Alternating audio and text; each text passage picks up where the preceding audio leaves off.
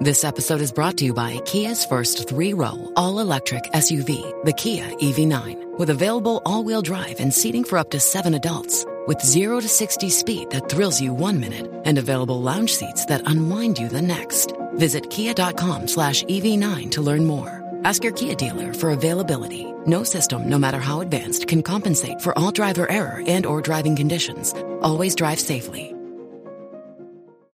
Whoa! Okay, yeah, you're gonna get your tech news. Can you just, yeah, just back up a bit. Came in kind of hot there. What? The down, Sparky! Oh, oh! Everybody, calm down. Discord is not being acquired by Microsoft. Yes! The collective butthole of the PC Gamerverse clenched last month when news broke that Microsoft was in exclusive talks to buy the beloved chat app for $10 billion. But according to the Wall Street Journal, Discord has decided to stay indie, bro! Although being acquired by a larger company in the future remains a possibility. Some analysts are discussing rumors that Discord may be considering an IPO, in which case Microsoft could buy shares and own part of it that way. But Microsoft, please don't. Just you're you're gonna ruin it. Let our buttholes alone. Yeah, you, you know, you're just Discord is cool, okay? And you're you're Xbox. It's just keep making Game Pass. All right. Yesterday, we made a nice 60 second roundup of Apple's hardware event because that's what YouTube wants. But if you missed it, Apple unveiled a new Apple TV 4K, new colorful M1 powered iMacs, an M1 powered iPad Pro, AirTags, and an Apple Podcast subscription service. Now, that last one. critics. Shout out! Now, that last one might actually be a big deal since it could change the way podcasts work everywhere, not just on Apple's platform. So we gotta pay attention.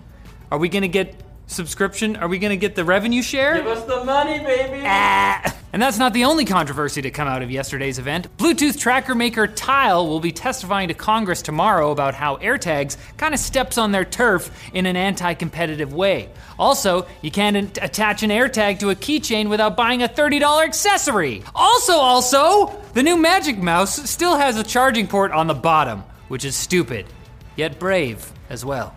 On the plus side, you can add 10 gigabit Ethernet to the M1 Mac Mini now, and there's rumors that new MacBooks coming in the fall will have MagSafe, no touch bar, an SD card slot, and an HDMI port. So I guess it all kind of evens out in the end, huh? The chin on the iMac, you a fan? Or no? I don't like a chinless jaw. Yeah, what do you want your iMac did like this? The browser based beta for Xbox Cloud Gaming is rolling out on PC and iOS devices now, with some Xbox Game Pass Ultimate subscribers receiving invites to try the service. And there's other good news for Xbox too. Today, Microsoft also announced you'll no longer need an Xbox Live Gold subscription to play free multiplayer games like Apex Legends, Rocket League, and Destiny 2. And Xbox is also getting AMD's Fidelity FX tools as part of its default game development kit, laying the foundation for the inclusion of Team Red's DLSS competitor, Super Resolution, when it arrives later this year. Wow, good job, Xbox. But hey, there's some decent PlayStation news too. Like Sony reversed course and decided they won't shut down the PlayStation Store on PS3s and PS Vitas, and some leaked assets for something called PlayStation Plus Video Pass make it look like Sony might give PS Plus subscribers free movies? Because Sony also makes movies. They're a movie studio. Did you? Ah, yeah, I saw that. Movies. What? Nothing. I was trying to make it look like Xbox is winning here, but as soon as Sony makes another Last of Us, it'll switch right back. That's just that's nature. What time is it? Now it's time for Quick Bits, brought to you by the Kove Commuter 2 Split Speaker. It's a portable Bluetooth speaker, but I bet you're wondering how loud it can get. Well, Oh! So, yeah!